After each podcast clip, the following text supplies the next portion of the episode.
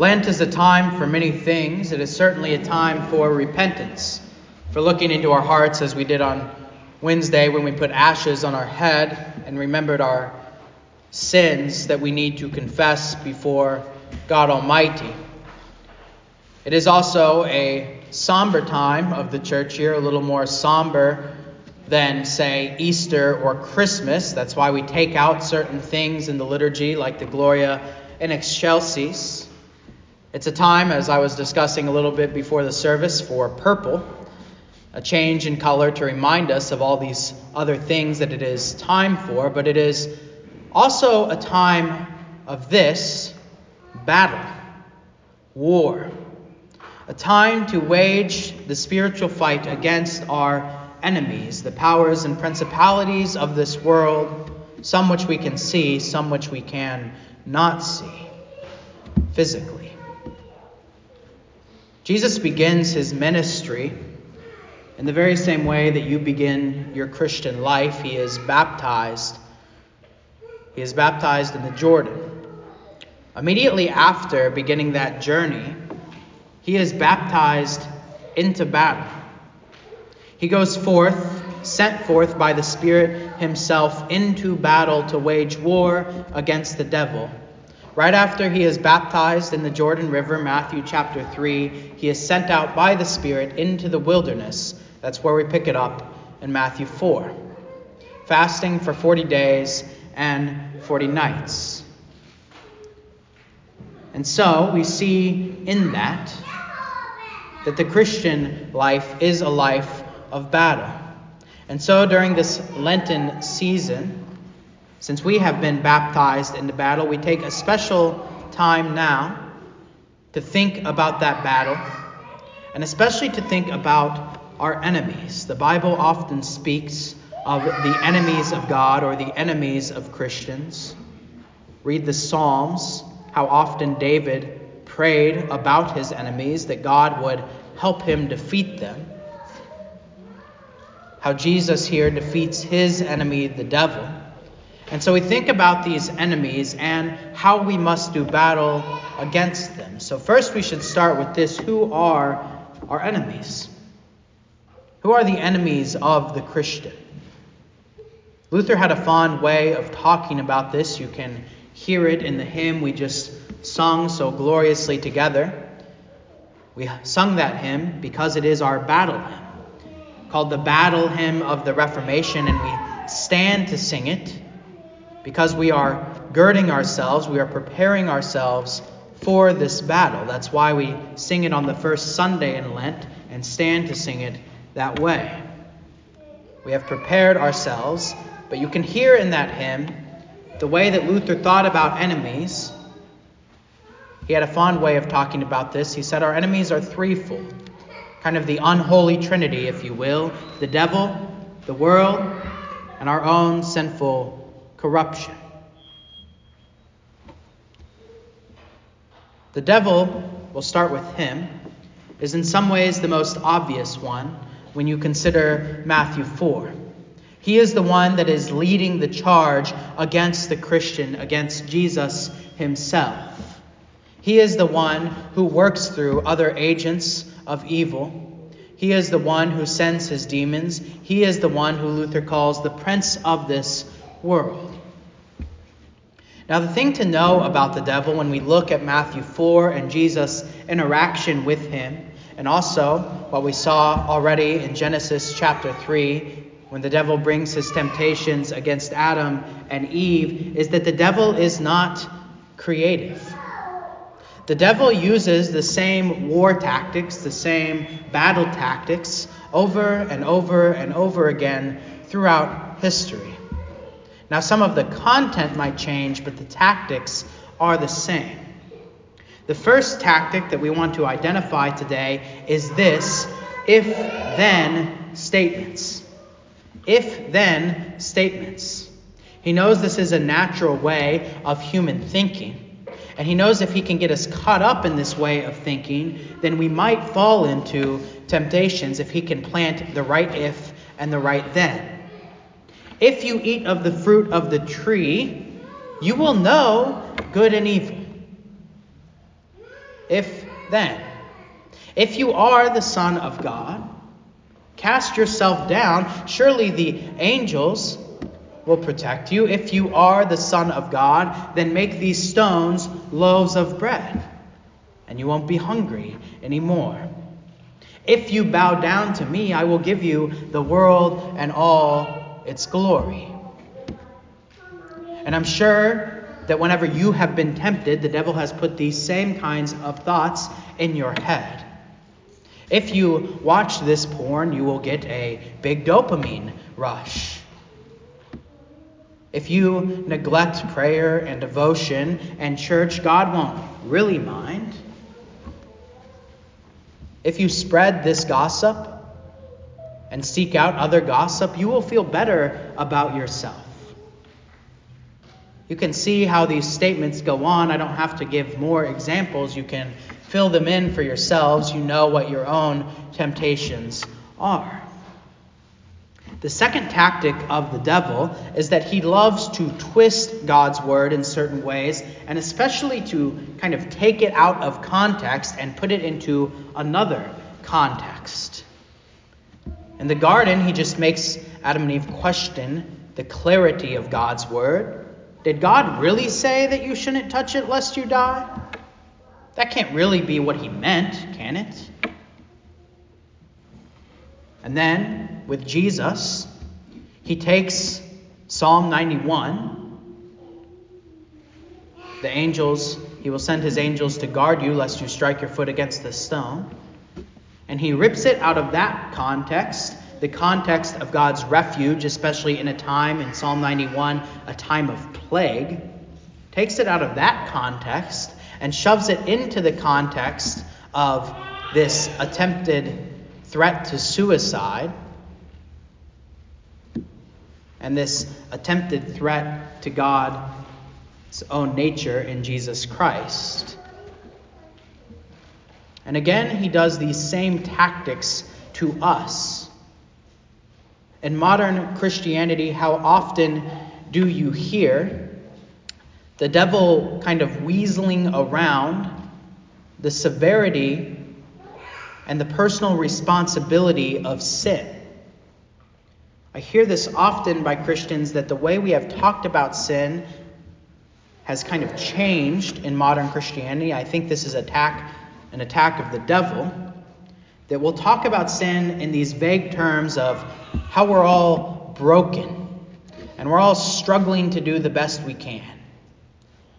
And in some ways, that can be fine. In fact, it sounds nice on the surface. But remember, it also sounded nice on the surface when the devil quoted Psalm 91 to Jesus. It sounded nice on the surface when the devil quotes the Bible. And so, yes, broken and struggle can be terms that sound nice, and sometimes I use them myself. But the devil also quotes Psalms. And I think this way of kind of weaseling around personal responsibility instead of just using the word sin and talking about brokenness and talking about struggle is a way to kind of put off the responsibility we have of our own sin. I have seen this happen. Or how often today have you heard the verse, Judge not lest you be judged? taken out of its context describing Pharisaism and put into a context, shoved into a context of defending sin itself.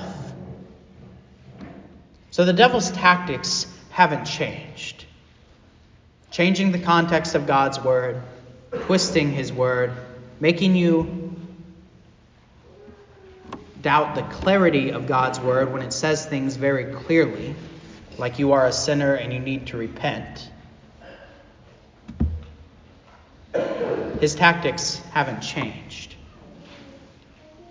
The next enemy that we encounter today in the gospel reading is the world.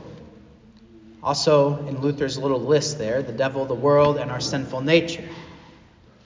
Now, what the devil says to Jesus when he tempts him with the world, I think, is really quite profound.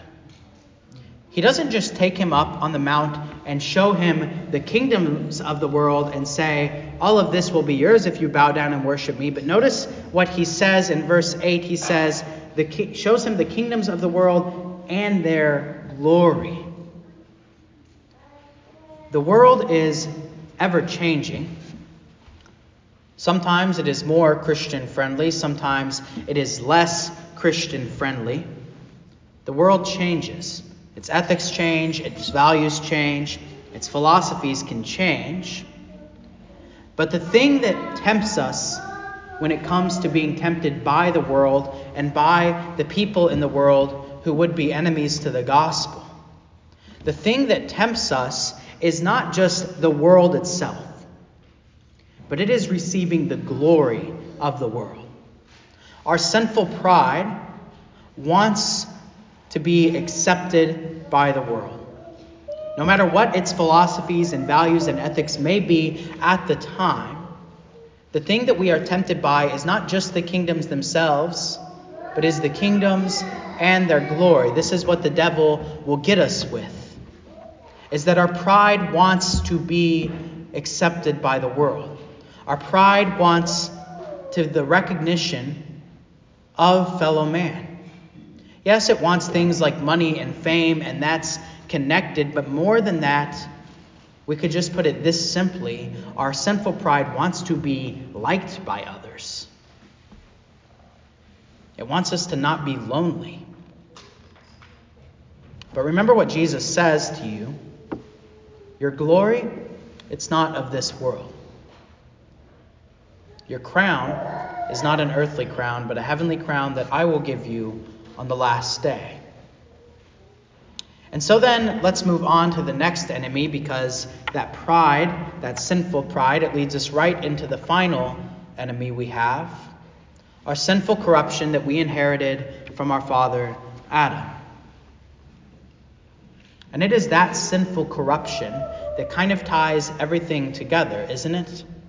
Because it is that sinful corruption that confuses our conscience. It's that sinful corruption that the devil uses when he comes to us with these if then statements. Whenever we hear those if then statements, it is that sinful corruption that gets our mind moving in the way that the devil wants. Whenever he comes to us with twisted or out of context words of Scripture, it is that sinful corruption that is tempted to believe him. It is that sinful corruption that causes the pride that wants to have the glory of the world. And so, for all other temptations to be effective, it is dependent on the fact that we are sinfully corrupt. And so, those are our enemies the devil, the world, and our sinful nature. That is how, in summary, we are tempted. That is who we must battle this Lent. And so let's move on then. Enough about who our enemies are. How do we go about battling them? And I think what Jesus says here and how Jesus handles the devil, it does provide for us an example. And we'll start with the context of what Jesus is doing. We talked about this some on Wednesday as well. The connected to Jesus' resistance to temptation is fasting.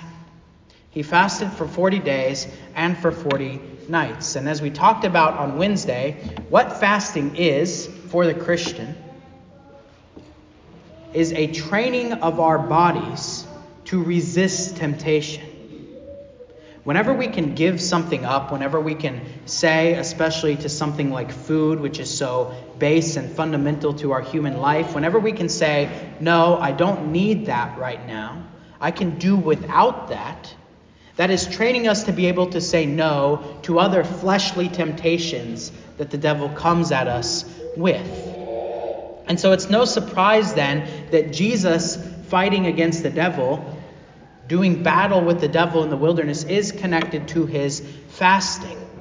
In some ways, and I think it's often talked about this, that the fact that Jesus was so hungry and was still able to resist the devil is a show of his strength. And I think that's true, but I think in more ways than that, it is a model for the Christian.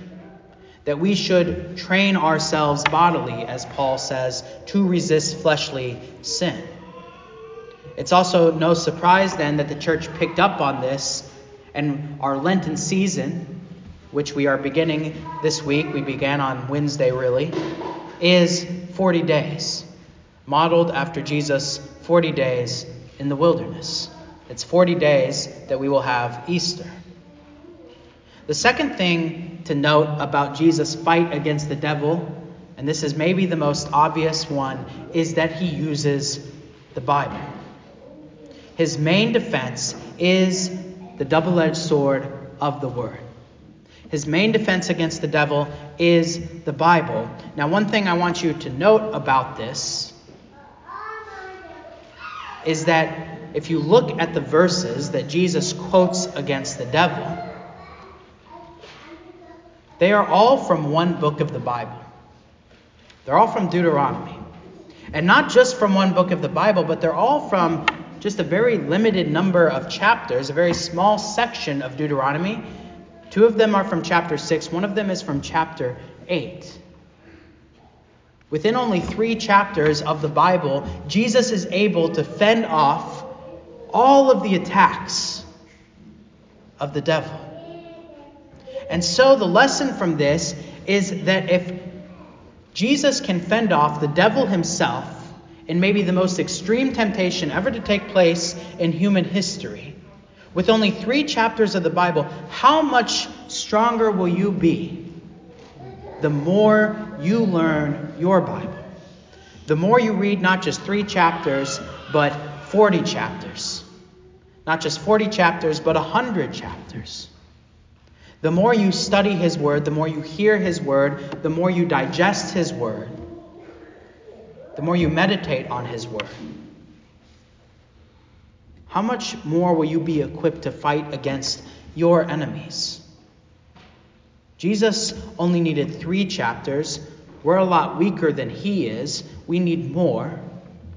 But Jesus could do it with three, so how much more can we fight against our enemies if we simply read, simply hear, and simply digest His Word?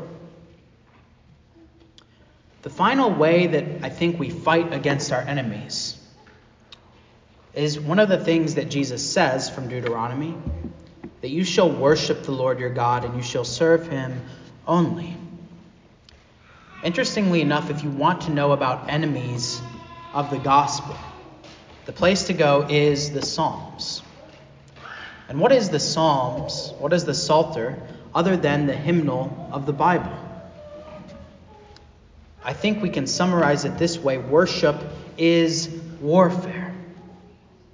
Whenever we sing our praise to God, whenever we pray to Him in worship, whenever we come to Him together today to worship the Lord in the splendor of His holiness, one of the things that we are doing is declaring war on our enemies. The Psalms declare war on the enemies. That's why we sing the Psalms often here. We actually already sang a psalm going back to that Luther hymn, A Mighty Fortress, that is based on Psalm 46. It is a sung version of a psalm. And what did we do in that psalm? What did we do in that song that we stood and sang together? We declared war on the devil. We said, A little word can fell him. Even if he took our child or our spouse, even if he took all that we have, the victory has been won in Jesus Christ. And so when we come together and we sing psalms and we sing songs and we sing spiritual songs, we are declaring war on our enemies. And when we come to worship and when we receive the Lord's Supper, we are receiving the nutrition that we need to be prepared for this war, to be equipped for the fight that is ahead of us. When we come here together, what we are doing when we hear His word and digest His word, like we talked about, is we are putting on that armor of God, ready to go out and fight the good fight. And so, worship is warfare. And so I encourage you this Lent, this season of battle, to do these things. To take up the practice of fasting, If you need advice on that, we talked about it some Wednesday. I'll put something in the messenger as well on different Christian practices of fasting. To take up Bible reading and devotion and studying and meditating, adding a little bit more maybe this season than you normally do. And to not neglect the Lord's worship, because worship is warfare, and we need this place. We need this place to be ready to fight. Now, one final word on all of this enemy talk today. You heard today in the gospel reading that there was actually only one man. Only one man who was able to defeat the devil and all his temptations. You saw the failure of Adam and Eve, and you know of your own failures in your heart, but there was one man who was not corrupted, who did not have that sinful corruption of which the devil could take hold of and use to defeat. And his name is Jesus. And so, this Lent, when you find yourself trying to battle, when you find yourself waged in a war against the devil, against the world, and against your own sinful corruption, and you miss the mark, you fall prey to temptation, then look to Jesus. He was baptized in your place. He was cast out into battle to do battle for you before the devil ever could even come to you.